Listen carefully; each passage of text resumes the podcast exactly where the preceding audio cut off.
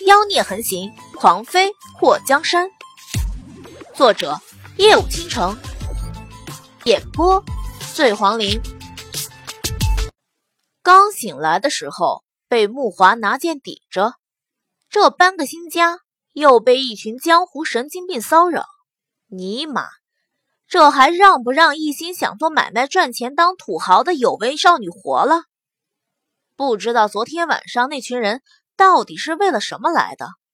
也不知道带着霍东风搬回来住有没有危险。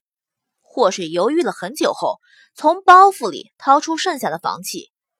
不行，就再换个地方住。狡兔三窟，霍东风这死去的李伯伯还挺有先见之明。霍水发现，那些房契不光是林阳的，竟然还有其他地方的房子。房契上的名字都不是李元白，而是新贤。霍东风那个李伯伯也不知道是什么人，置办了这么多的房产，但房契上都不是他的名字。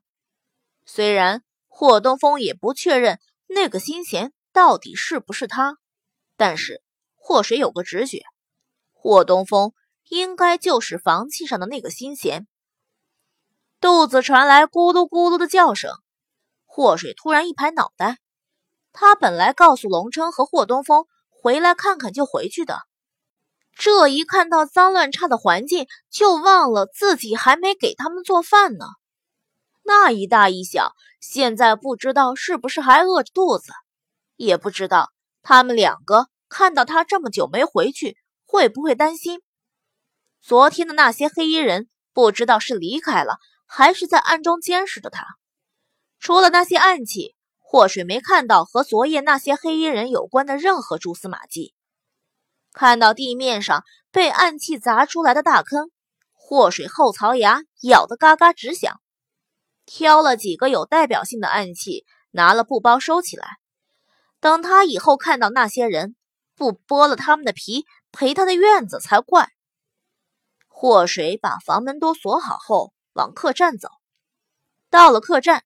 却发现龙琛和霍东风都不在，霍水心里一惊，有一种非常不好的预感。伙计，昨天晚上和我一起住店的那两个人去哪里了？霍水跑到楼下，把伙计喊上楼。不知道，你离开后，他们一直没出门。伙计看到房间里没人，也觉得奇怪，这凭空的，怎么人不见了？霍水眉头蹙起，摆了摆手，让伙计出去。他分别在两间房查看了一番，虽然没看到有任何打斗的痕迹，却在窗框上看到有被暗器划过的痕迹。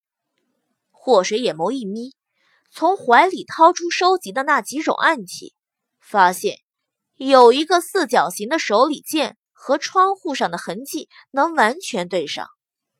看样子，龙琛和霍东风是遇到了危险才会离开的。他没猜错，应该就是昨天的那些黑衣人追来了。龙琛那家伙随身的包袱不在，如果走的话，应该是在有准备的情况下离开的。